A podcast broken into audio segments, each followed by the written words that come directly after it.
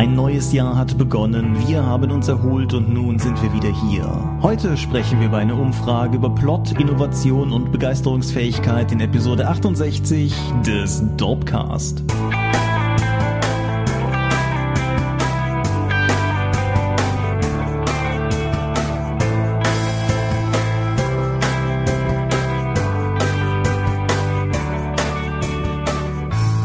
Hi und herzlich willkommen zu Episode 68 des Dopecast. Willkommen im neuen Jahr, willkommen zurück bei uns.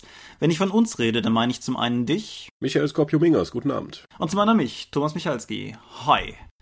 Und einmal mehr sind wir heute hier beisammen gekommen, zusammengekommen, um über etwas zu reden, was na, heute eher im weiteren Sinne mit Rollenspiel zu tun hat, denn wir sprechen heute über die Umfrage auf der Dorp, unsere Medienschau und über Star Wars. Star Wars. Was könnte es Schöneres geben, als über Star Wars zu sprechen? Ja. Ja, wir sind ein bisschen raus. Wir haben jetzt, glaube ich, drei Wochen lang keinen Dorpcast aufgenommen. So lange Pause hatten wir, glaube ich, noch nie. Ich bin mal gespannt, wie es jetzt wird. Ja, wir haben auf jeden Fall zu Beginn schon alle Höhen und Tiefen hingelegt. Insbesondere ich habe ein Kopfhörerpaar übergebrochen und erst mit dem falschen Mikro aufgenommen, kann also nur besser werden. Wollen wir mit der Medienschau starten? Ja. Möchtest du den Anfang machen? Okay.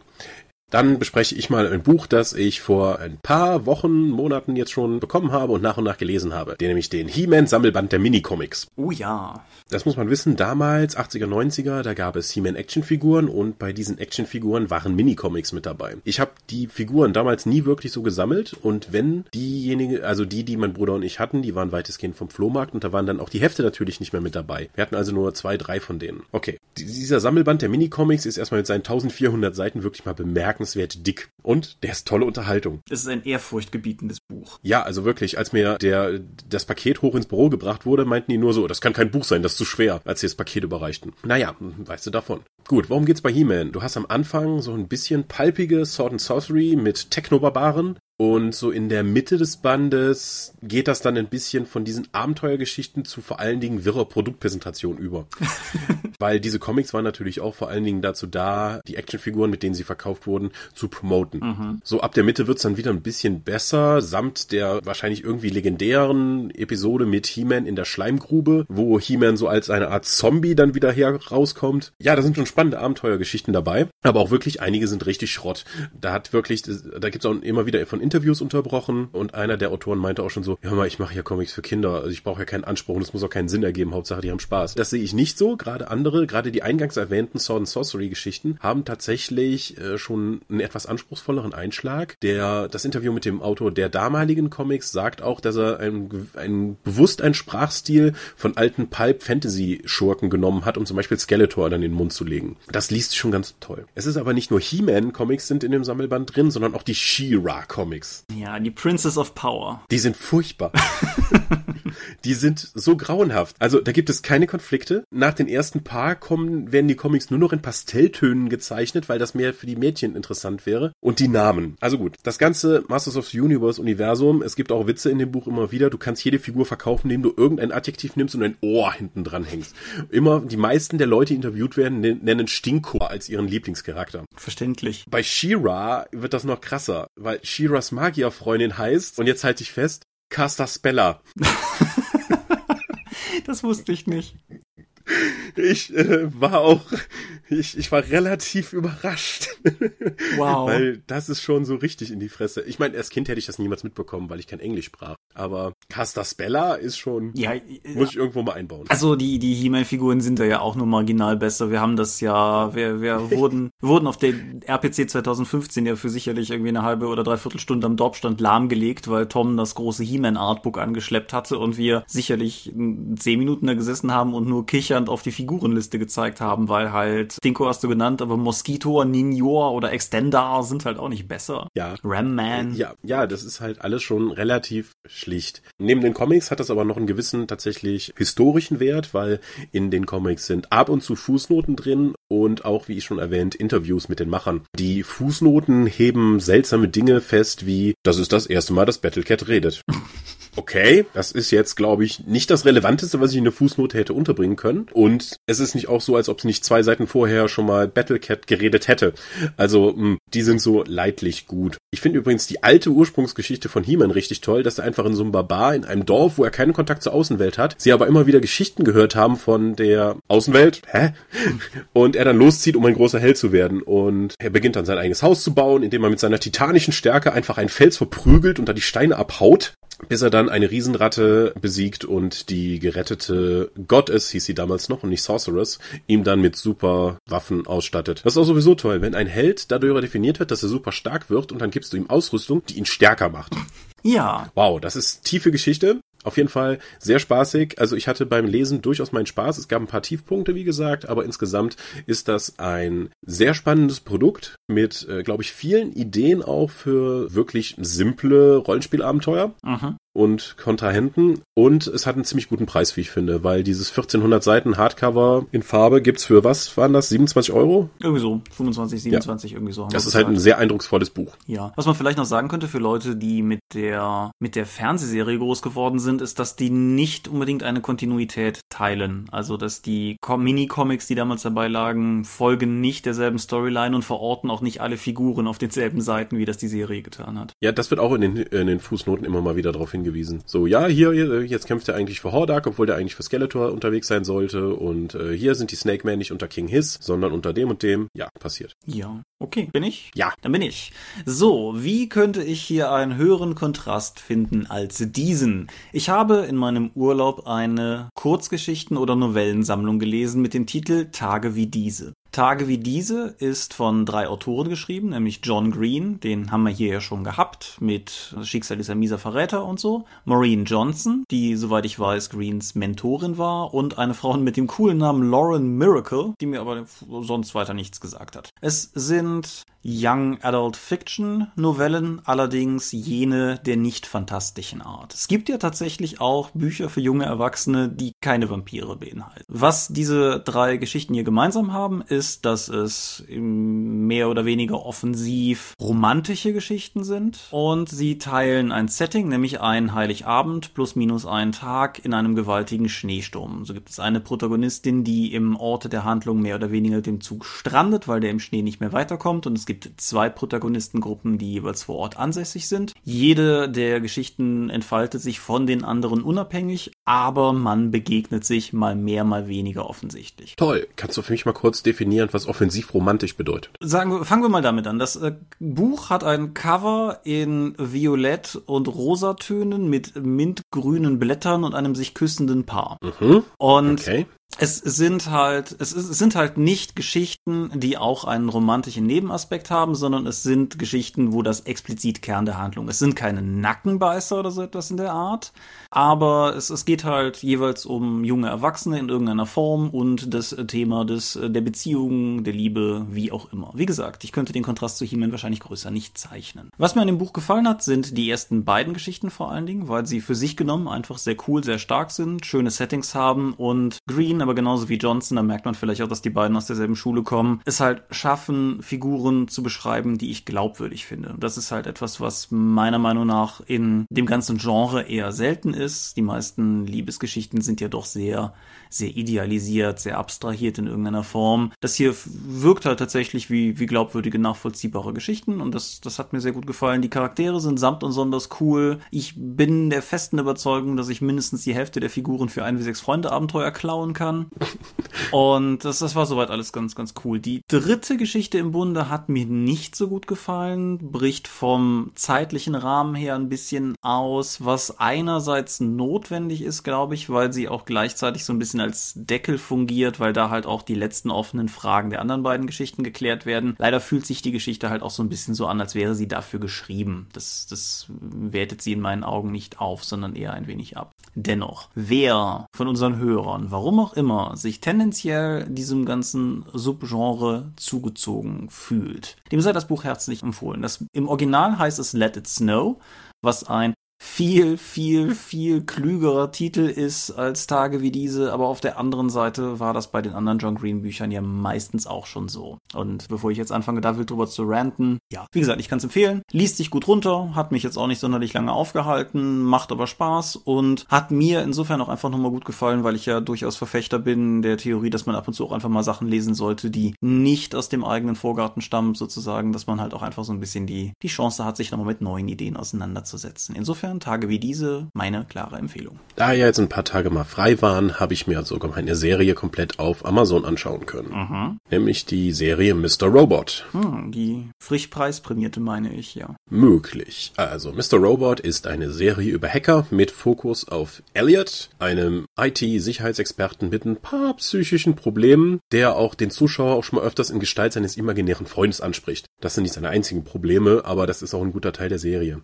Es geht um den Kampf der Hackergruppe F-Society gegen den größten Konzern der Welt. E-Corp, der grundsätzlich als Evil Corp bezeichnet wird. Und zwar nicht nur von der Gruppe, sondern auch in den Nachrichten, die gesendet werden und sonstiges. Das ist schon mal hart. Also es gibt ein ganz klares Verhältnis davon, wer jetzt hier die Guten und die Bösen sind. Zumindest nach außen. Die, die Ziele der Hackergruppe sind, sie wollen das Finanzsystem der Welt zum Einsturz bringen. Und mit Fokus auf Elliot wird dann eben dieser Kampf gegen, gegen den Konzern und was damit herkommt, dann ausgeschildert. Was bietet die Serie? Tolle Charaktere, eine fantastische Kamera, großartiger Einsatz von Musik. Es ist wirklich cinematografisch ein Fest. Und selbst die Title Cards sind super eingesetzt. Mhm. Ich werde ja gar nicht gewusst, dass das für mich irgendwann mal eine Bedeutung hat, aber hier ist das wirklich, das ist, wenn eingeblendet wird Mr. Robot und wie es eingeblendet wird und die Bildaufteilung hat tatsächlich immer eine Bedeutung. Okay. Also Mr. Robot war jetzt auch nochmal eine Serie, wo ich zum Finale hin dann einfach gesagt hatte, okay, die letzten zwei Folgen gucke ich irgendwie next, dann irgendwie in den nächsten Tagen, ist mir jetzt zu spät, aber da, da kamen immer wieder Sachen, wo ich dachte, ach du meine Güte, jetzt muss ich weiter gucken.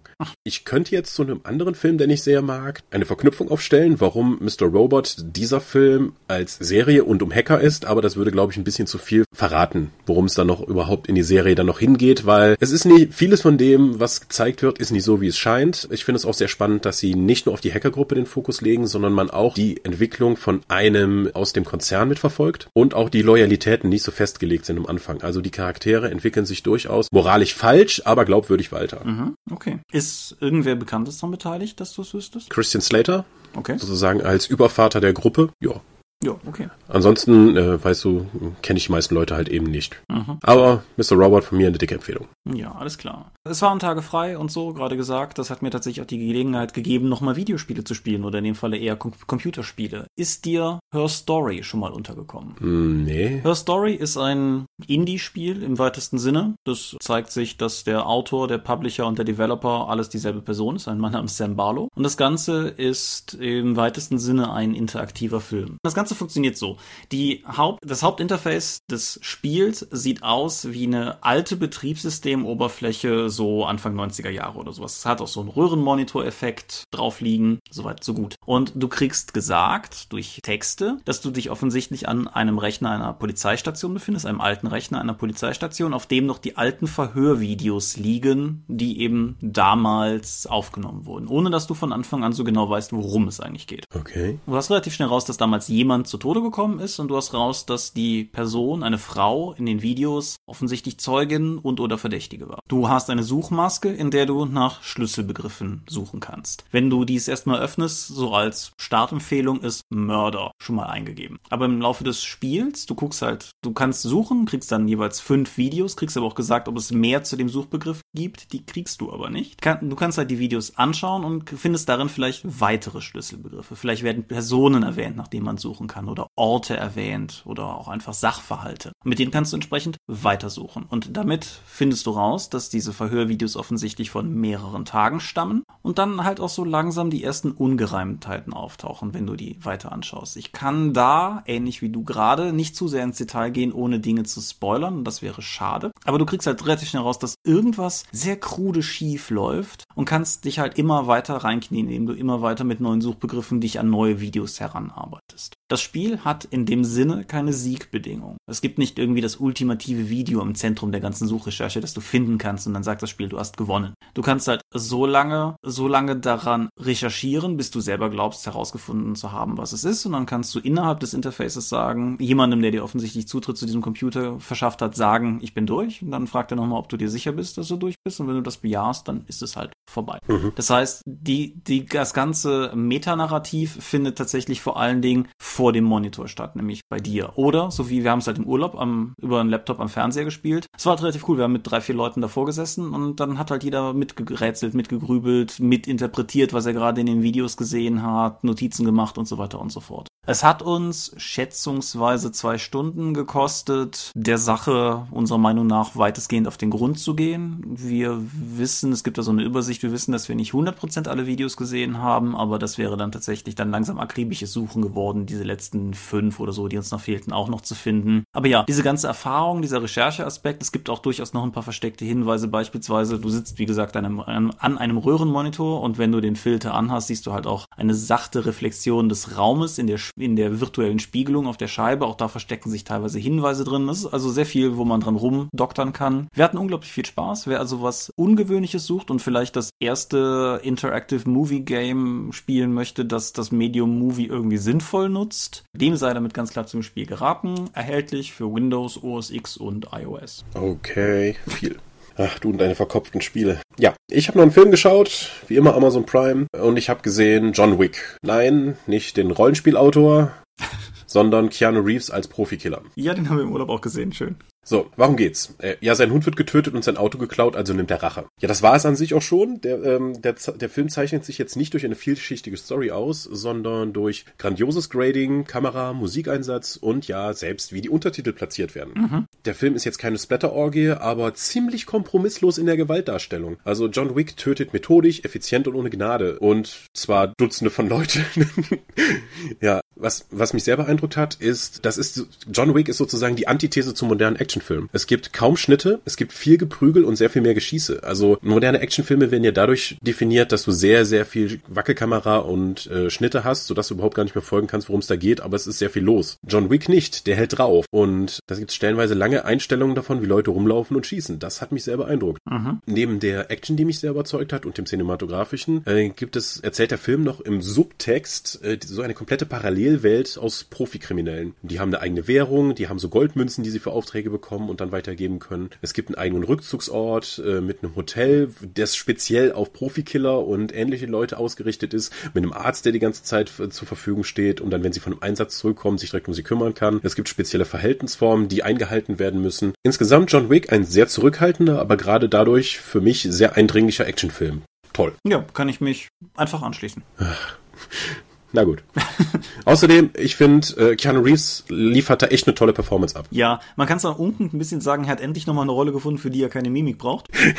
ja, also er ist ja eher als Betonfresse bekannt, aber dieses, die Darstellung, wie er ihn darstellt, eben als dieser Killer, der überhaupt gar nicht mehr mit, der seine letzte Chance auf Emotionen einfach dadurch verloren hat und dann durch den Film durchgeht, passt eigentlich super. Ja, und was mir an der Art, wie er in Action-Szenen dargestellt ist, gefallen hat. Es ist seit langem der erste, dem ich wirklich abgenommen habe, dass also in einem so tendenziell actionlastigeren Setting im Vergleich zu unserer Welt stelle ich mir so einen Profikiller vor. Alleine die Tatsache, wie völlig methodisch der Mann Headshots austeilt. Ja. Für jeden. Oder auch immer wieder den zweiten Schuss setzt, um sicher zu gehen, dass der andere wirklich tot ist. Ja, auch mal wieder. Ich glaube, er macht das bei keinem nicht oder so. Also das ist, äh, ja. Hm. Nein, also sehr, sehr cool. Und es ist ein Actionfilm, wo Leute nachladen. ja. Man muss die Prioritäten haben. So, ja. letztes Videospiel für heute. The Banner Saga. Ist dir das schon mal untergekommen? Ja. Hervorragend, wenigstens ein Treffer. Also äh, ich weiß zumindest, dass es es gibt und dass einer unserer Lizenzpartner das Brettspiel dazu über Kickstarter gemacht haben. Ah. The Banner Saga ist laut Wikipedia a Viking-themed Tactical Role-Playing Video Game. Das hilft uns jetzt erstmal nicht weiter.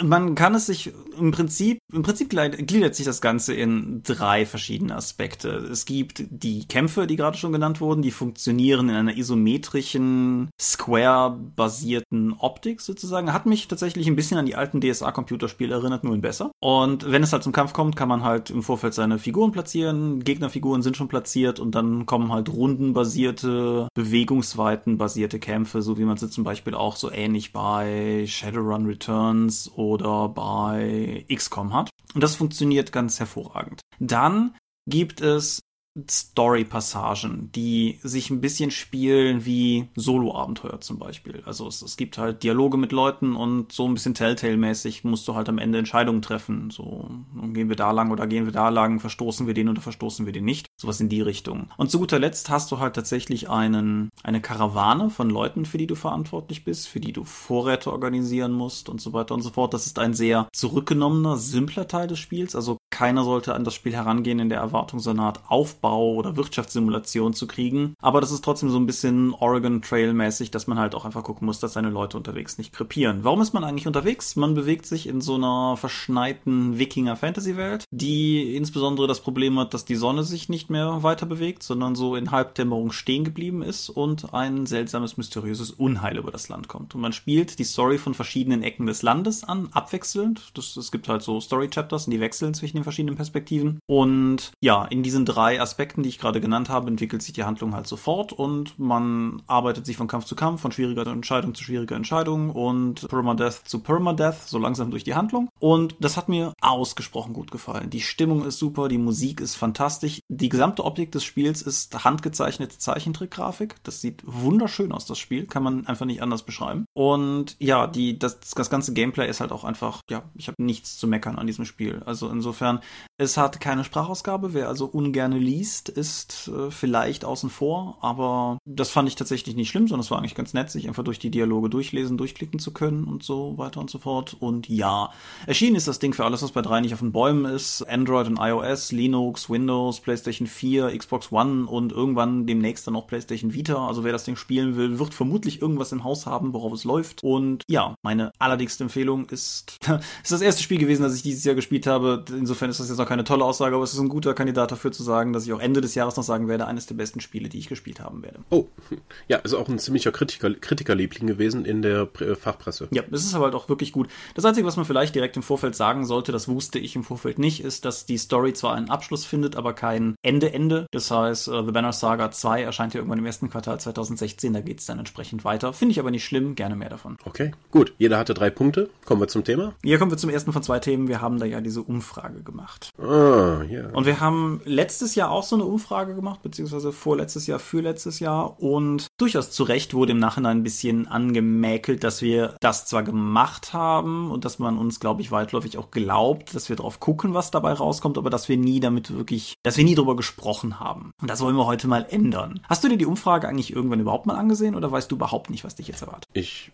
kann mich nicht erinnern. Hervorragend. Das ist so lange her. Dann gehen wir die einfach mal kurz durch. Ich will jetzt hier auch nicht den halben Dorpcast damit füllen, aber gehen wir sie kurz durch. Die erste Frage war, wie gefällt dir der Dorpcast generell? Insgesamt 127 Leute haben an der Umfrage teilgenommen. Dafür nochmal Irre. ganz riesiges, dickes Dankeschön. Irre trifft es gut, genau. Von diesen 127 Leuten finden 107 uns sehr gut, 20 ganz okay und keiner hat gefällt mir nicht genommen. Das nehme ich auf jeden Fall schon mal als gutes Zeichen, dass das, was wir tun, nicht ganz Mist ist. Dann, derzeit dauert eine Folge etwa über 60 60 Minuten und erscheint alle 14 Tage. Was wäre die beste Erscheinungsform? Ich habe drei Möglichkeiten diesmal zur Wahl gestellt, nämlich 60 Minuten alle 14 Tage, 30 Minuten jede Woche oder 90 Minuten alle 21 Tage. Wer ein bisschen Mathe drauf wirft, wird erkennen, dass das vom Arbeitsvolumen her immer auf selbe hinausläuft und tatsächlich vor allen Dingen eine Frage der Taktung war. 93% der Befragten finden das, was wir, wie wir es momentan machen, am besten. 6% fänden 30 Minuten jede Woche besser und 1% eine Person hätte gerne 90 Minuten alle 21 Tage. Insofern wird sich sich an der Erscheinungsform da, glaube ich, dann auch absehbar nichts ändern. Finde ich gut, finde ich so auch am besten. Ja, ich, ich sehe das auch so. Aber ich dachte, ich stelle es mal wieder zur Wahl. Wenn jetzt tatsächlich alle gesagt hätten, nee, 90 Minuten alle 21 Tage, dann hätten wir zumindest mal drüber nachdenken können oder so. Ich überspringe mal gerade die offenen, offen formulierten Fragen, machen wir erstmal die einfachen fertig. Wie findest du es, wenn sich der Dorpcast mit Non-Rollenspielthemen befasst? Beispiel, wir haben 2014 eine Folge zu Gender und Feminismus gemacht oder unsere Folge über Schundliteratur und Medien dieses Jahr, also dieses Jahr, letztes Jahr. 2014 war das mit Feminismus? Jupp, hat mich auch ein bisschen hart getroffen, aber so,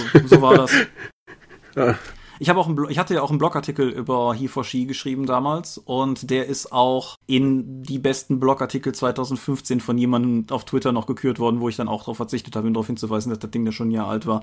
Aber wie dem auch sei, so Die Antwortmöglichkeiten waren, der Dorpcast ist ein Rollenspiel-Podcast, sonst hat er nichts zu suchen, das sagen 12%. Mal wäre das in Ordnung, aber selten, sagen 57%, damit deutlich die Mehrheit. Und äh, gerne, ihr dürft mir zu allem was erzählen, sagen immerhin 31%. Oh mein Gott. Äh, ja, ich glaube, wir lassen weiterhin wirklich den Schwerpunkt bei Rollenspiel. Ich denke auch, Da aber haben wir wenig, können wir zumindest, mal abgesehen von Fate, ja tatsächlich auch äh, sinnvoll was zu sagen. hier und Indie-Spielen. Es, es, vergeht, Ja. es vergeht doch fast kein Thema, wo uns nicht irgendjemand auf ein Indie-Spiel hinweist, das äh, zu diesem Thema viel zu sagen gehabt hätte. Aber ja gut. Wir sind 2015 nicht mehr so konstant dazu gekommen, Kommentare auch zu dem Dorpcast auf der Webseite zu beantworten. Wir lesen sie alle, aber dabei blieb es leider diesmal öfters auch. Hat das euren Spaß am Podcast beeinflusst? 10% hat das sehr gestört. 20% suchen den Kontakt zu uns, wenn eher über soziale Medien. Und 70% sind die Kommentare egal. Gut, ich bin da bei der Mehrheit. Ja, dennoch mein Vorsatz, das dieses Jahr wieder besser zu machen, aber ja, nichtsdestotrotz. So. Wir hatten mit Ralf Sandfuchs 2015 zum ersten Mal einen Gast im Dorpcast. Würdest du dir so etwas nochmal wünschen? 90% wünschen sich weitere Gäste, 10% nicht. Hm. So, um hier kurz einzuhaken, ich hatte darum gebeten, wer möchte, dann auch Vorschläge für Gäste zu machen. Ich habe jetzt aus Zeitgründen es leider nicht mehr geschafft, die durchzuzählen, aber was so, sagen was definitiv, wer definitiv vorne liegt, ist wahlweise Orkenspalter TV oder Mairi. Es gibt einen ganz großen Anteil von Hörern, die offensichtlich wollen, dass wir mal mit denen reden. Ja, passiert mir schon mal öfters, aber gut, ich kann Mairi ja mal fragen. Die sind momentan nur auf den Azoren. Ja, es muss ja auch nicht direkt passieren, aber ja, das, das, das dominiert auf jeden Fall, gefolgt von den Vogts. Ja, okay. Eine Person wünscht sich Ralf Sandfuchs und hat zugegeben, dass sie Ralf Sandfuchs ist. Mhm. Dann gibt's diverse Antworten im Sinne von, wen immer ihr bekommen könnt. Das ist nett, aber ja, führt, führen sie nicht weiter. RPG-Promis. Zwei, drei Leute wünschen So sich. allgemein? Hier steht hier so als Antwort, ja. Zwei, drei Leute wünschen sich André Wiesler, ein Leut wünscht sich Thomas Römer. Es verteilt sich im Endeffekt mehr oder weniger auf die, auf die Namen, die man entsprechend so in der Szene auch mal irgendwie zu hören bekommt. Ich glaube, die wenigsten hatten sonst noch mal mehrfache Nennungen. Oh, das ist noch ein schöner. Eine Frau aus der Szene soll mal berichten, wie sie unterdrückt wird. Ja, okay. Gäste Bei sind, uns im Podcast? Gäste, Gäste sind toll, allerdings wäre es toll, wenn der Gast nicht so klingt, als würde er in einem Schneesturm von einem hohen Berg aus mit dem Megafon zu uns rufen. Das ist ja auch irgendwie nett. Ja, es gab übrigens jemanden, der zu allen offenen Fragen nackte Frauen verlangt hat. Ja. Also das sehen die Leute ja nicht, aber als erfolgreiche Rollenspiel-Podcaster haben wir ja jede Menge nacktes Weibsvolk um uns herum. Wie gesagt, ich wollte gleich zu den offenen Fragen eigentlich nochmal kommen, aber gibt es konkrete Verbesserungsvorschläge, die du uns gerne machen würdest? Mehr nackte Frauen? äh, welche konkreten Themen wünschst du dir in kommenden Folgen? Nackte Frauen? Konkrete Vorschläge für mögliche Gäste, ich mag mich wiederholen, aber nackte Frauen? Können wir das vielleicht mit der Rollenspielautorin, die unterdrückt wird, zusammenschließen zu einem Thema? Das klingt doch hervorragend, ja. Ah, Auf drei, zwei oder drei Leute, lass mich kurz scrollen. Auf zwei oder drei Leute möchte ich kurz eingehen. Also, jemand wünscht sich von uns, dass wir mit Neil Gaiman reden. Das ist sehr hochgegriffen. ja. Ich wüsste auch nicht, was ich den fragen sollte. Ich auch nicht. Ich bin ja tendenziell gewillt, ihm eine E-Mail zu schreiben, um dann Nein zu bekommen, aber ich würde nicht darauf rechnen. Jemand wünscht sich, dass wir mit Terry Pratchett reden. Leute, es tut mir leid, aber der ist tot. Ja. Und jemand wünscht sich, dass wir mit George Lucas reden. Ich würde sagen, das ist auch außerhalb unserer Reichweite. Der hat doch jetzt Zeit. Ja, aber ich glaube nicht für uns. So, so viel auf jeden Fall zu den Gästen. Dann, was haben wir denn sonst noch hier? Uns wurde dann und wann bereits einmal geraten, wir sollten noch einen Patreon-Account oder etwas anderes als Spendenmodell errichten, damit man den Dorpcast finanziell ein wenig unterstützen oder uns für unser Tun und Treiben eine Anerkennung zukommen lassen kann. Angenommen, wir würden so etwas einrichten, rein optional, nicht als Paywall. Würde dich das interessieren? 56% sagen, ja, ich würde euch gerne ein, zwei Euro pro Folge in den Hut werfen. Ernsthaft? Ja. Das heißt, das wären pro Folge 60 bis 70 Euro? Äh, 69 Leute haben das gesagt, ja. What the fuck? Ja, Das ist ja fast lukrativer als Rollenspielbücher zu machen. 35% sagen, ich finde die Idee okay, aber von mir kriegt ihr nichts. Und 9% sagen, nein, ich finde nicht, dass ihr nach Geld fragen solltet. Ah, das ist wahrscheinlich die Google Plus Community. Oh, da hast du uns jetzt gerade Feinde gemacht. Ja gut. Nein, aber genau, das war die Frage. Interessant fand ich dann, da kommen wir gleich zu den offenen Fragen, äh, gibt es etwas, was du uns schon immer sagen wolltest? Unglaublich viele Leute fühlten sich dann bemüßigt, in der Frage darauf hinzuweisen, dass sie Patreon nur okay fänden, wenn es sozusagen nicht als Paywall fungieren würde. Das stand ja durchaus in der Frage. Aber nein, also um es hier auch nochmal klar gesagt zu haben, ganz egal, was auch irgendwie in Sachen Dorpcast passieren könnte, finanzierungstechnisch, wir haben übrigens einen Flatter-Account, irgendwie finanzieren, finanzierungstechnisch passieren könnte, wir werden hier keine, keine Geldschranke vorschalten. So, so weit kommt das hier noch. Vielleicht sollten wir doch noch mal über Dorp Premium nachdenken. Dorp Premium, ja, genau. Ja, mit den vorgelesenen Regelwerken als MP3 und so. Ja, so. Lass mich mal kurz jetzt über die Verbesserungsvorschläge, die konkreten gucken. Unglaublich kontrovers, Medienschau. Die Leute, die partout keine Medienschau mehr wollen, sind weniger geworden als letztes Jahr. Aber es gibt eine durchaus signifikante Menge von Leuten, die meinen, die Medienschau sollte kürzer sein. Das Dilemma ist, es gibt eine vergleichbar große Gruppe, die sagt, die Medienschau sollte länger sein. Dann machen wir das, was man in solchen Fällen immer tut. Wir machen einfach weiter wie bisher, weil das am wenigsten Arbeit. Genau. Der interessanteste Vorschlag in die Richtung, oder zumindest der, der ungewöhnlichste Vorschlag in die Richtung, den ich gesehen habe, war der Vorschlag, die Medienschau in Sonderepisoden auszugliedern. Davon halte ich persönlich allerdings nichts. Wir benutzen die Medienschau ja auch durchaus, um erstmal in einen Gesprächsfluss zu kommen, um dann später, wenn es zum richtigen Thema geht, dann schon mal warm zu sein. Genau. Und Ansonsten gibt's halt die Zeitstempel und wenn euch, wenn euch unsere Meinung zu verschiedenen Medien nicht interessiert, könnt ihr einfach dann zum Thema direkt immer hinspringen. ja, es wurde in ein, zwei Kommentaren angemerkt, dass die Zeitstempel nicht immer hundertprozentig funktionieren. Ich weiß, es liegt an dem grässlichen Player auf unserer Seite. Ich hoffe, dass sich das Problem irgendwann mal löst, aber Pi mal Daumen kommt das schon in etwa hin und ich denke, ja. So, eine Person äußerte, die, äußerte, dass sie die Gefahr sähe, dass wir in Zukunft zu sehr von Ulysses geprägt wären. Ja, die Gefahr kann sein. Ja, das Einzige, was ich dagegen sagen kann, ist, Leute, es ändert sich im Grunde nichts. Also ich bin jetzt halt festangestellt und nicht mehr als Freiberufler da, aber das ändert ja nichts daran, dass nicht vorher auch signifikante Mengen meines Einkommens aus der Ecke kamen. Also kein, keiner von uns beiden behauptet, unabhängig zu sein. Das Einzige, was ich anbieten kann, ist, dass ich behaupten kann, ehrlich zu sein. Aber Naja, ein, ein guter Teil unserer Profession, also unseres Wissens um die Rollenspielbranche, kommt eben durch die Arbeit bei Ulysses. Bei, bei mir jetzt die letzten dreieinhalb Jahre hauptberuflich und bei dir als Freelancer. Ja.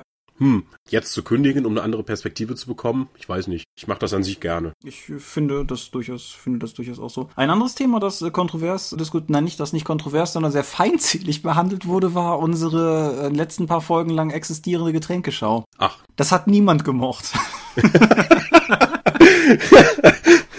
gut. Wir haben einfach jetzt schon bewusst im Vorfeld bei dieser Episode drauf verzichtet, ohne das zu besprechen. Genau, äh, so viel dazu. Äh, außerdem wurde zwei, dreimal angemerkt, dass die Verzerrung unseres Introtextes, gerade wenn man den Podcast mit Kopfhörern hört, teilweise ziemlich unangenehm wäre, was die Höhen betrifft. Vielleicht ist euch letzte Folge letztes Jahr schon aufgefallen, dass ich den Effekt schon geändert hatte, weil das ließ sich ja schnell machen. Und ich hatte jetzt auch nicht irgendwie da den Ehrgeiz zu sagen, nein, das muss wehtun, sonst ist es nicht mehr der Dorpcast. Sonst ist es nicht Dorp.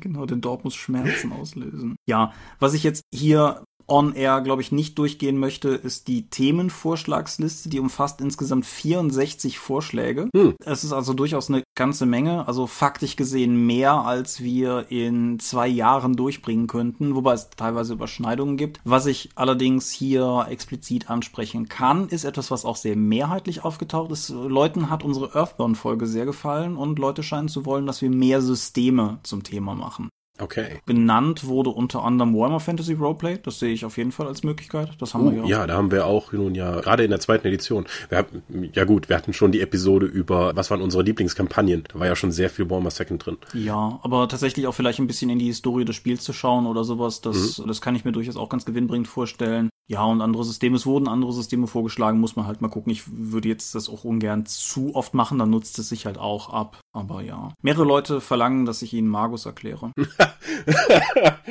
Ja, Magus funktioniert nicht. Das ist nur der Goodwill aller Spieler am Tisch, dass da irgendwas Interessantes bei rumkommt. Ist wie Fate. So, Scorpio at didorp.de. Ja. Viel Spaß. Onyx Path haben doch jetzt gerade How Did You Do That rausgebracht, das Magus-Quellenbuch, das dir erklärt, wie Effekte gehen.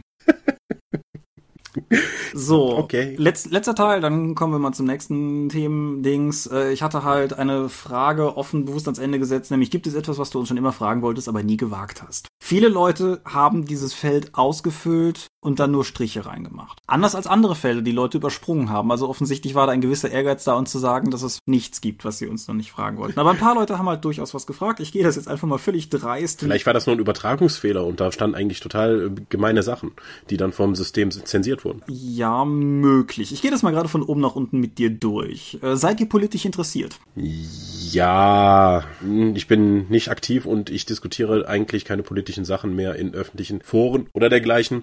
Ich habe einen Abschluss als Magister der politischen Wissenschaften. Es ist für mich relativ schwierig, mit anderen Leuten über viele dieser Themen zu sprechen. Ja, ich sehe das ähnlich mit dem einzigen Unterschied, dass ich mein Politikstudium abgebrochen habe, aber ich bin durchaus auch interessiert und gedenke nicht, in der Öffentlichkeit da groß drüber zu reden. Äh, wo wir beide jetzt für Ulysses arbeiten, denkst du, Ulysses hat was dagegen, wenn wir den Dorpcast on Payroll machen während der Dienstzeit? Ich sage ja. Ich denke auch. Vor allen Dingen hätte ich gar keine Zeit dafür. Ich würde am liebsten ja irgendwie 10, 11 Stunden am Tag im Büro sitzen, um die ganze Scheiße fertig zu bekommen. Wenn ich mir vorstelle, deswegen gibt es ja auch den Ulysses-Cast nur so selten, weil wir einfach nicht dazu kommen. Jetzt auch noch den Dogcast während der Arbeitszeit aufzunehmen, halte ich für keine sehr gute Idee. Nein, ich äh, auch nicht. Äh, daran schließt sich direkt die nächste Frage an. Was verdient man eigentlich in der Rollenspielbranche? Ganz konkrete Zahlen bitte. Es ist also, hm, das kommt drauf an. Also sagen wir mal, du bist fest angestellt in der Rollenspielszene in Deutschland. Herzlichen Glückwunsch, da gehörst du zu einem von zwei Dutzend Leuten oder so. Nee, Moment, allein die Ulysses hat um die zwei Dutzend Leute. Äh, sagen wir mal um drei Dutzend Leute inzwischen. Es geht ja aufwärts. Es steht, wenn du festangestellt bist, ist es mehr als der Mindestlohn. Mhm. Ja, und dafür kriegst du ganz viele tolle Überstunden dazu. Ja. Daran, da, dazu passt die nächste Frage. Seid ihr Single? ja. Ja. Ich frage mich auch, ob das mit, mit Hintergedanken gefragt wurde. Uh, thomas.michalski.die-dorp.de Thomas.Michalski at äh, einsamesingles.de. Ja, genau. ähm, nee, also ich, man kann sagen, ich bin mit meinem Job verheiratet. Ja. Ja, gut, dann, dann diverse Dinge, die nicht irgendwo zielen. So, ihr sprecht beide das SCH als CH. Ist das ein lokaler Dialekt? Das hatten wir in einer der ersten Episoden, wurde das ausgiebig schon diskutiert. Ja, also in der Kurzfassung, ja, es ist ein regionaler Dialekt. Ja, das kommt mit dem Rheinland einher. Das ist insofern lustig, als dass wir beide nicht mal so richtig aus derselben Ecke kommen, weil du aus Alsdorf und nicht aus der Eifel. Aber tendenziell ist es das Rheinland und es ist vor allen Dingen Schuld unserer Erziehung, weil nämlich in dem verzweifelten Versuch, den äh, Kindern das starke SCH des Rheinlands aus dem Kölschen und so auszutreiben, ist das halt in etwas umgeschlagen, was man Hyperkorrektiv nennt. Da kann die Wikipedia total zu verraten. Gibt es ein Geheimrezept, um in der Rollenspielszene Fuß zu fassen? Selbstausbeutung. Don't be a dick. Ja.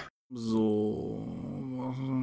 Wie oft spielt ihr eigentlich tatsächlich zusammen? Einmal im Jahr? Ja, Vielleicht? auf einer Drakon, wenn es hochkommt, oder einer Scorpcon oder so, ja. Gut, dann gibt's diverse Fragen. Also damals war es einmal die Woche, noch so in Studienzeiten.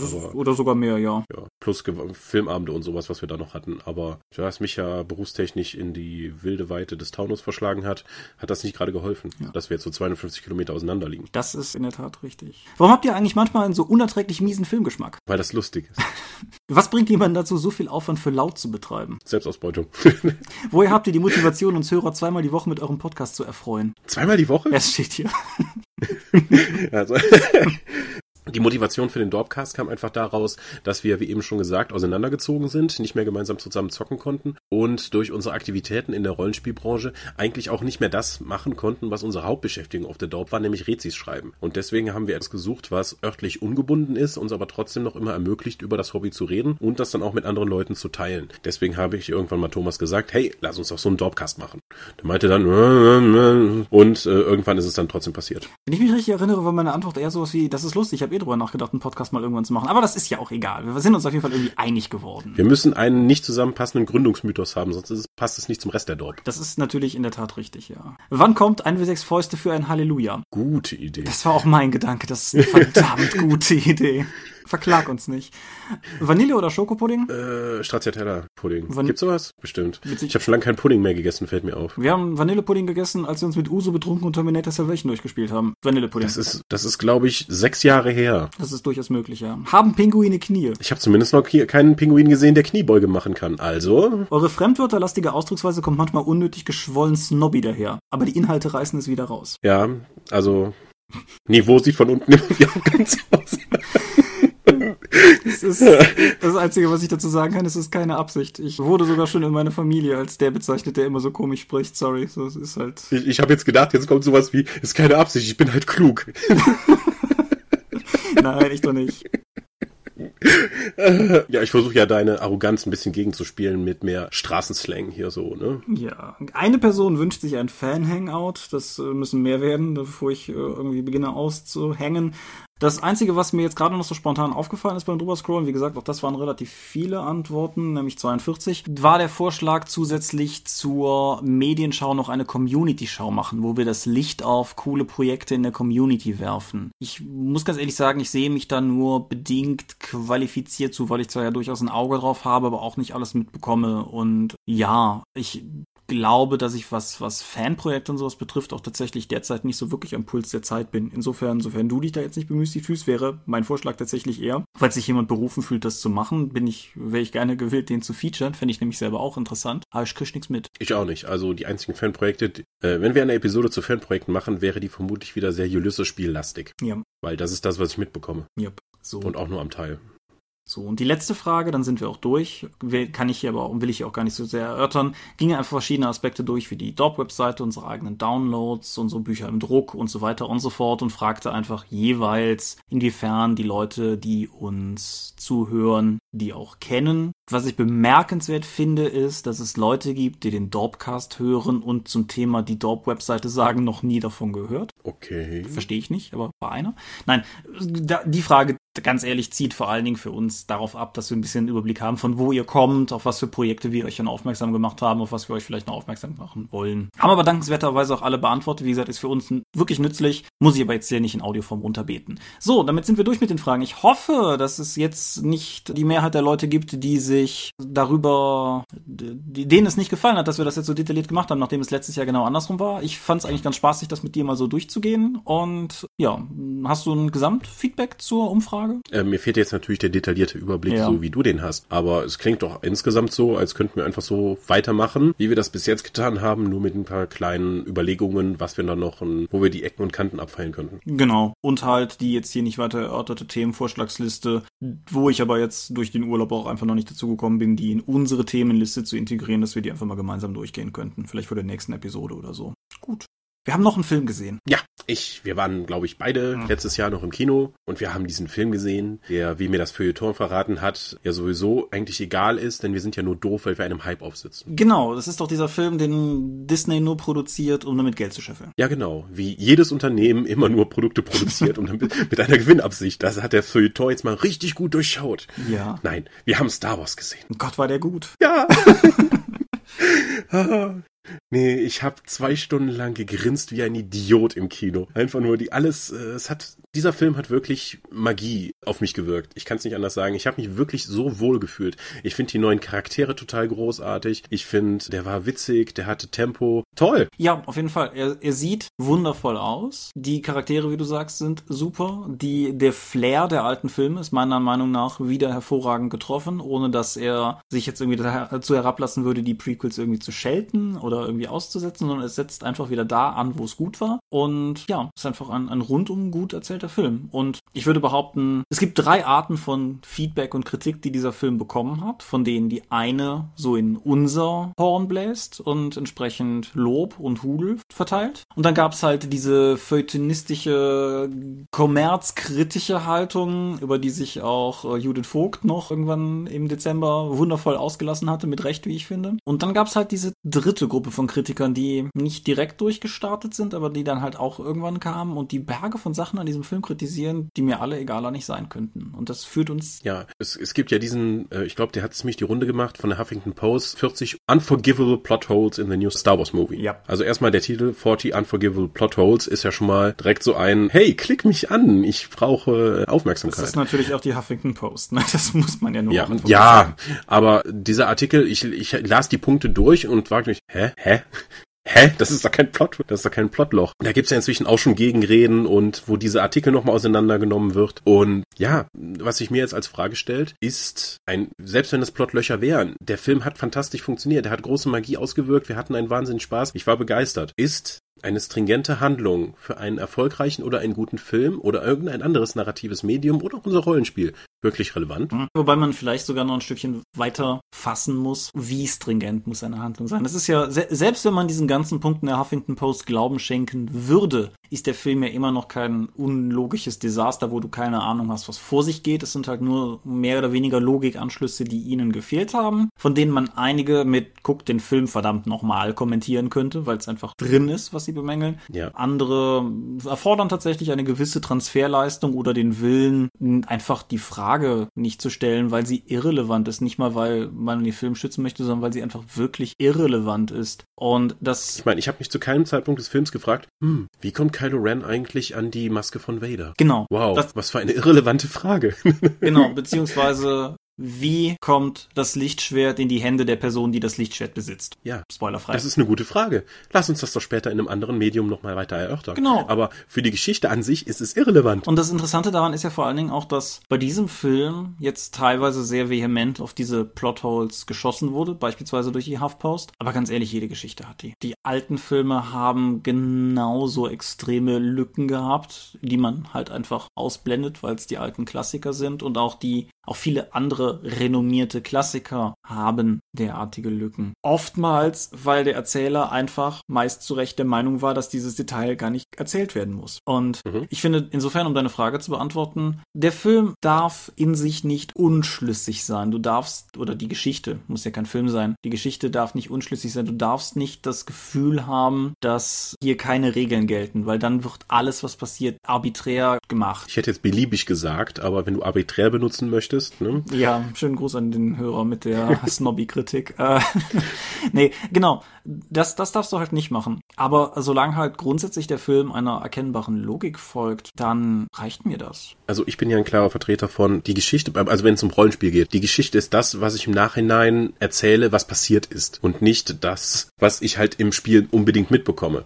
Im Spiel bin ich ein großer Verfechter davon, jede Menge Szenen zu haben, in denen ich Konflikte bewältigen muss. Und das ergibt am Ende dann für mich die Handlung. Ich schließe die Lücken selbst für mich oder wir schließen im weiteren Verlauf des Spiels die Lücken durch unsere Taten. Ich muss das nicht alles präsentiert bekommen. Deswegen viele von auch gerade aus den älteren Rollenspielabenteuern kommen ja noch aus einer Romanecke. Die wollen ja sozusagen eine Geschichte erzählen, oftmals durch Railroading, manchmal auch nicht oder durch NSC-Porn, dass einfach eine Geschichte durchgedruckt wird. Und das finde ich einfach super im, Rollenspiel überhaupt nicht interessant, weil meine Charaktere und ihre Handlungen sollen im Zentrum des Geschehens stehen und ich schaue dann später in der Retrospektive, also im Rückblick, drauf und denke mir, ah, das ist also passiert. Ja. Ich meine, beim Rollenspiel gilt mein Punkt von eben eigentlich sogar nochmal doppelt, weil du musst dir als Spieler Entscheidungen treffen also zumindest in einer Runde, die dieses von dir gerade formulierte Kriterium erfüllt und in einer anderen wollte ich auch nicht sitzen wollen. Aber du musst als Spieler Entscheidungen treffen und du kannst diese Entscheidungen halt nur treffen, wenn die Welt auf eine Art und Weise funktioniert, die im Rahmen dessen, was eine Welt so hergibt, halt berechenbar ist. Natürlich kann dich immer irgendetwas überraschen, aber du kannst, also wenn der Spielleiter oder irgendwie die Spielleiter im Laufe der Geschichte plötzlich die Spielregeln ändern, wie die Welt funktioniert, dann führt das halt zu Frustration. Aber umgekehrt, wenn wenn ich am Ende des langen Marsches durch das Orkland überraschend nochmal von wilden Goblins angegriffen werde, muss ich halt auch nicht zwingend wissen, warum diese wilden Goblins gerade da sind. Genau, es gibt ja diesen, ein, ein bekannter Pulp-Autor hat, glaube ich, irgendwann mal gesagt, wenn er an der Story nicht weitergekommen ist, hat er einfach Ninjas auftauchen lassen.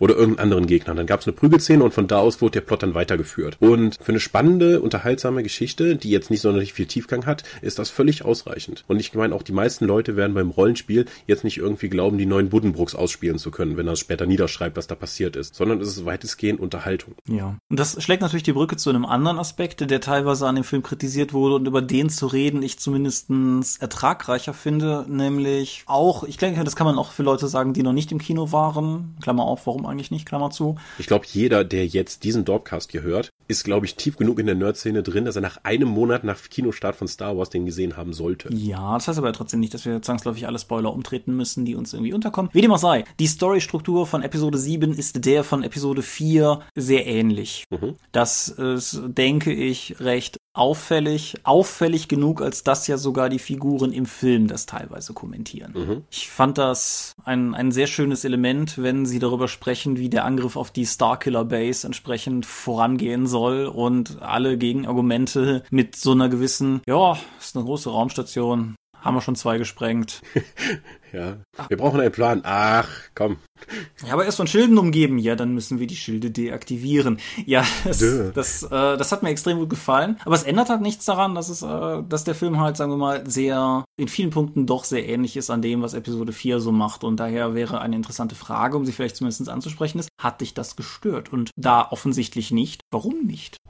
Warum nicht? Star Wars basiert sehr stark auf vielen sowieso weltlichen Mythen und auch Erzählformen von, des Films oder sei es nun Western, Zweite Weltkriegsluftschlachten, Rüstungen, sei es nun die Nazi-inspirierten Uniformen des Imperiums oder die Samurai-inspirierte Rüstung von Vader. Das sind halt alles Aspekte, die ich kenne, die neu verwurstet werden, um mich zu unterhalten. Episode 7 macht meiner Meinung nach auch nicht viel anderes, nur dass es nur noch sehr viel stärker selbstreferenziell ist. Ich meine, dass dieser Film hat Easter Eggs und Zitate ohne Ende. Es ist, ich habe ja öfters mal gesagt, die größte Kraft, die ich momentan im Rollenspielbereich sehe, ist die Nostalgie anzusprechen. Und Star Wars setzt da auch zu einem guten Teil drauf, mhm. dass das funktioniert. Ob der Film jetzt noch in 20 Jahren so funktioniert, wie der mich heute begeistern kann, kann ich nicht sagen. Aber auf jeden Fall bringt er momentan eine Seite in mir zu klingen, die einfach funktioniert und die mich zu begeistern weiß. Es gibt außerdem etwas sehr Cooles, was sich die Star Wars Ring Theory nennt. Ist die dir bekannt? Ja. Die wird mir in der letzten Zeit öfters um die Ohren geschlagen, ja. Ja.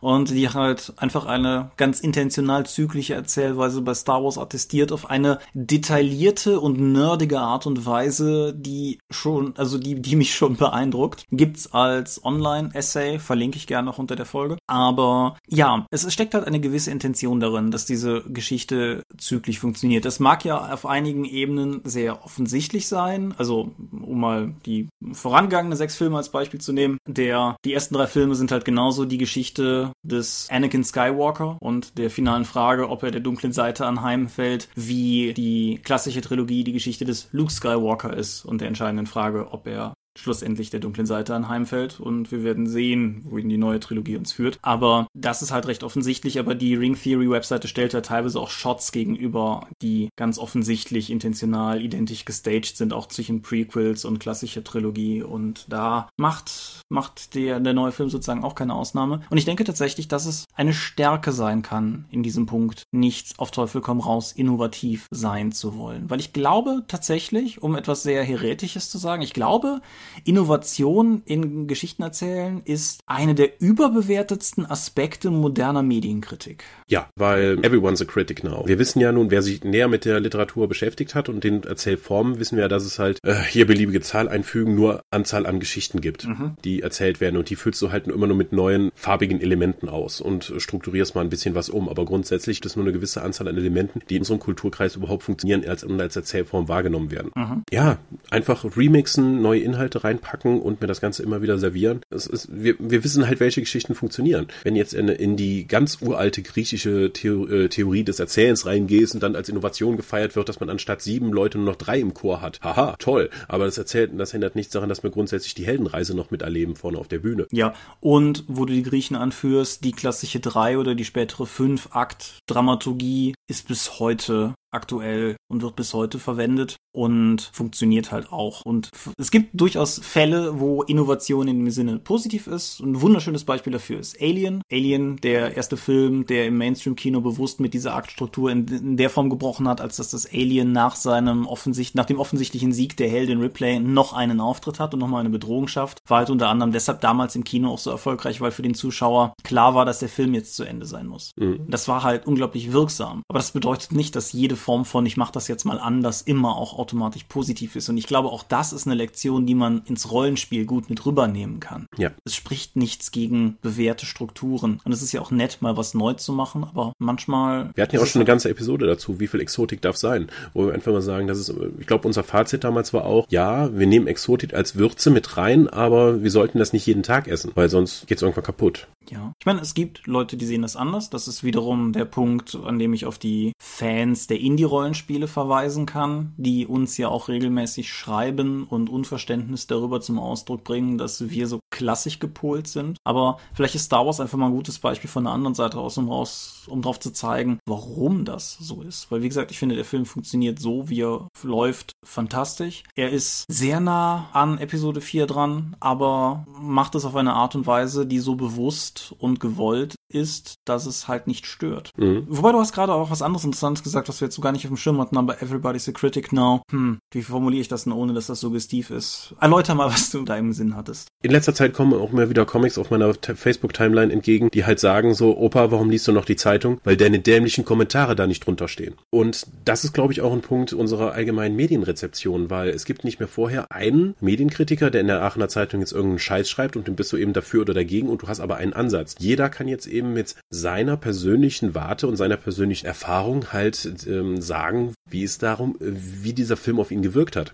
Die, die Wirkung an sich ist ja noch okay. Für eine fundierte Filmkritik muss man sich aber zuerst mal eine, oder für jede Kritik muss man sich erstmal eine Sache bewusst machen. Ich verkünde hier nicht die Wahrheit. Meine Sichtweise ist zwangsläufig subjektiv und kann gar nicht objektiv sein. Viele von den Sachen, die aber drinstehen, wenn ich lese, Star Wars ist scheiße, weil, hat mir nicht gefallen. Ja, toll. Vor allen Dingen, ich habe auch den Eindruck, dass einige Leute Star Wars jetzt auch gerne schlecht machen wollen, um eben zu zeigen, wie klug sie sind, so als Gegenbewegung zu, also in dem gleichen Sache wie diese Feuilleton-Artikel, die wir am Anfang genannt haben, so um dann später zu zeigen, guck mal, wie klug ich bin, ich habe dem Hype widerstanden. Was aber auch einfach sagt, guck mal, wie tot ich innerlich bin, dass ich mich nicht mehr von einem Film begeistern lasse, der offensichtlich nur darauf ausgelegt ist, eine Reminiszenz an meine Jugend zu bilden. Ja, Begeisterung ist, denke ich, ein ganz wichtiger Aspekt. Also, das ist auch durchaus eine Frage, die ich gerne mal direkt in die Kommentare mit weiterleite, weil es vielleicht, ich weiß halt nicht, ob das auch so eine Macher Filterbubble ist. Aber ich finde halt, es ist teilweise erstaunlich, wie wenig begeisterungsfähig Leute noch zu sein scheinen. Und das gibt es halt in verschiedensten Geschmacksrichtungen. Es gibt die Geschmacksrichtung,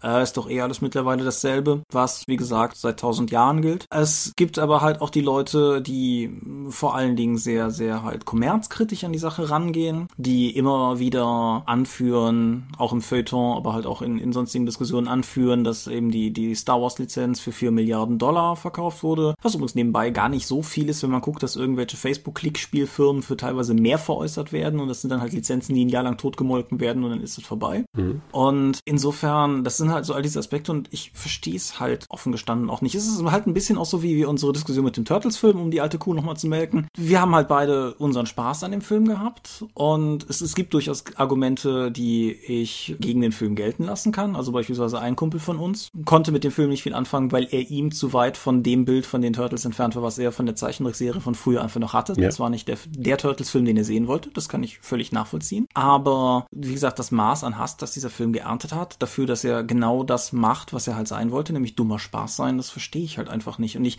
verstehe, ich meine, wir haben selber beide unfassbar viele Rezensionen miteinander und für einen, für die Dorp halt geschrieben. Aber ich kann mittlerweile halt nicht mehr so richtig nachvollziehen, woher der Antrieb kommt, so teilweise mit Pauken und Trompeten gegen Dinge anzu, anzustürmen, wie jetzt zum Teil halt auch gegen Star Wars. Nicht, dass der Film das nötig hätte. Ich meine, der, der kommerzielle Erfolg gibt letztendlich keinen Grund zur Besorgnis, aber dennoch. Hm. Ich weiß auch nicht, ob ich heute immer noch so Rezensionen schreiben könnte, wie ich das damals gemacht habe. Nicht nur, weil ich jetzt eben auf der Macherseite sehr viel aktiver bin, sondern weil ich mir einfach denke, die Energie, die ich darauf jetzt setze, gesetzt habe, einfach Sachen zu analysieren und auch oftmals einfach auch negativ zu bewerten, weil ich mich, weil es mich manchmal einfach geärgert hat, ob ich die nicht irgendwie in produktivere Bahnen lenken könnte, als einfach nur anderen Leuten zu sagen, wie doof sie sind. Ja, nicht, dass ich damit sozusagen alle Rezensenten entwerten wollte. Ich konsumiere ja auch Rezensionen, insofern bin ich ja froh, dass sie jemand schreibt, aber ich stehe halt an einem ähnlichen Punkt und insofern auch gerne die Frage an die Hörer, mit der Hoffnung dann auch wieder mehr auf mögliche Reaktionen eingehen zu können. Aber grundsätzlich, um nochmal den Bogen zurückzuschlagen,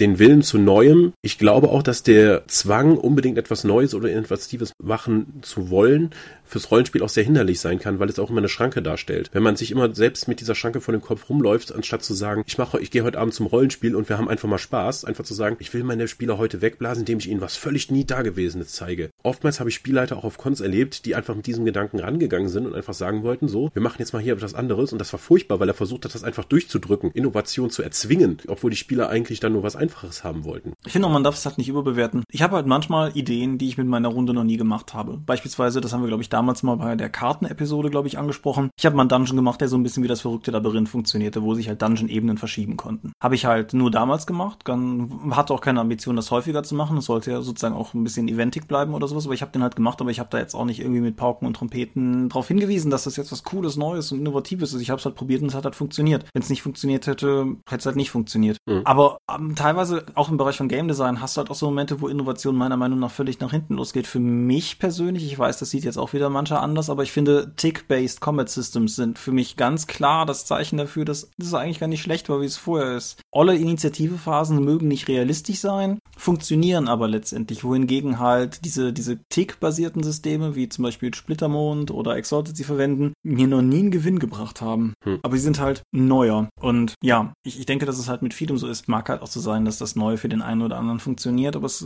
gibt halt schon durchaus einen Grund dafür, dass der Massengeschmack der Massengeschmack ist. Ich glaube, wir klingen alle inzwischen sehr, sehr alt und abgeklärt. Das ist möglich, ja. Mhm. Vielleicht sind wir auch tatsächlich einfach alt. Also nicht in, in Lebensjahren, aber in Medienrezeption. Es, es gibt ja durchaus diesen Punkt, nachweislich, wo Leute beginnen, sich in vertrauten Strukturen festzufahren. Vielleicht wanken wir an dieser Schwelle und können in 20 ja, Jahren. Wir sind jetzt über 30. Also, wenn ich nach Douglas Adams gehe, ist ja alles, was bis 30 passiert, total cool und hip und sollte so sein. Und alles ab 30, jede Veränderung wird abgelehnt, weil man schon weiß, wie es richtig sein sollte. Nämlich alles, wie ich aufgewachsen bin. Alles, was danach kommt, ist doof. Dann wiederum hat uns der Turtles-Film gefallen. Verdammt. ja, nein. Aber was würdest du als Fazit aus der ganzen Sache herausnehmen? Ich meine, du, du hast das, du hast das Thema ja auch vorgeschlagen für heute. Wohin gehen deine Gedanken? Sich zu erlauben, auch Spaß zu haben und auch zuzulassen, dass man Spaß an etwas haben kann, was einem tatsächlich auch Spaß macht, ohne zu sagen, nee, das ist mir jetzt zu wenig Anspruch. Ich bin doch irgendwie schon weiter oder ich bin ein gebildeter Rollenspieler oder Medienrezeptient. Wie ich letztes Mal gehört habe, ich lese nichts mehr, was nicht wahr ist, denn das ist verschwendete Zeit. Alter wo einfach jemand sich gesagt hat, so, ja, je älter ich werde, desto weniger Fiktion will ich lesen, weil das einfach nicht mehr, wie schade das ist, wie, wie leid mir das tut, dass man sich nicht mehr für so etwas begeistern kann, für Eskapismus und einfach mal abzuschalten und rauszugehen und Begeisterung zu zeigen für etwas, das sich jemand zu Unterhaltungszwecken ausgedacht hat. Ja, sich begeistern lassen können und begeistern lassen wollen, ist, glaube ich, auch was, wo ich mich gerne hinterstelle. Also jetzt nicht nur in Bezug auf unseren Kram hier, klar freue ich mich, wenn das Leuten gefällt, aber halt auch, wie gesagt, ganz allgemein. Und vielleicht auch tatsächlich ein bisschen Umfeld prägt, auch Online-Umfeld prägt. Ich habe durchaus festgestellt, dass es mein Leben nicht ärmer gemacht hat, dass ich ein paar der aggressivst kritischen Rezensions-YouTube-Kanäle und Webseiten aus meinen Lese- und Schaugewohnheiten rausgenommen habe. Mhm. Im Gegenteil. Es ist durchaus ganz nett, nicht die ganze Zeit gesagt zu bekommen, dass das, was einem ja doch irgendwie Spaß macht, Mist ist. Hm. Und insofern Vielleicht ist es ja ein guter Vorsatz fürs neue Jahr, Dinge mal nicht kacke finden wollen oder so. Ja, einfach mehr Begeisterung, mehr andere Leute zu begeistern für die Sachen, die man selber liebt, anstatt anderen Leuten zu sagen, wie doof sie sind, weil sie Sachen mögen, die man selbst nicht mag. Wie zum Beispiel Ticksysteme, Thomas. Guilty as charged. ja, guilty as charged. Nein, das ist aber, vielleicht ist das ein schönes Schlusswort, um das Jahr zu starten auch. Ich denke, das ist ein gutes, ein gutes Banner, um es über dieses Jahr zu hängen. Mehr Yay. Und ist das jetzt eure Gelegenheit, uns in unseren Kommentaren zu sagen, wie scheiße wir sind? ja, bitte. Aber tatsächlich, ganz ehrlich gemeint, habt ihr eine Meinung dazu? Findet ihr, wir sind da völlig auf dem falschen Dampfer und Kritik ist wichtig und muss sein? Oder seht ihr es genauso? Oder haben wir euch vielleicht sogar zum Nachdenken gebracht? Ich, mich würde das durchaus interessieren. Ja, dann vielen Dank für 2015 und eure Ergebnisse in der Umfrage und ich freue mich auf ein spannendes 2016 mit euch und dir. Auf jeden Fall. So, Sermon. Wir sind noch immer die Dorp. Man findet uns online unter www.die-dorp.de. Folgen könnt ihr uns per RSS-Feed oder via spblogs.de. Klammer auf, ich glaube, das funktioniert momentan nicht richtig. Ich gucke das mal nach. Abonnieren könnt ihr uns via iTunes. Wir freuen uns über gute Bewertungen. Wir haben Accounts bei Facebook, bei Google, bei YouTube und bei Twitter. At die Dorp geht an den Tom, at Seelenworte geht an mich. Seelenworte ist auch der Name meines Blogs und der Name meines Instagram-Accounts. Es gibt die Drakon, die findet man unter www.drakon.com www.de, aber die hatte derzeit noch keinen neuen Termin. Irgendwann im Frühjahr wird es wieder soweit sein. Ich habe mich bereits verabschiedet. Hier nochmal Tschüss. Ja, adieu, ciao, ciao und bis in 14 Tagen. Ciao.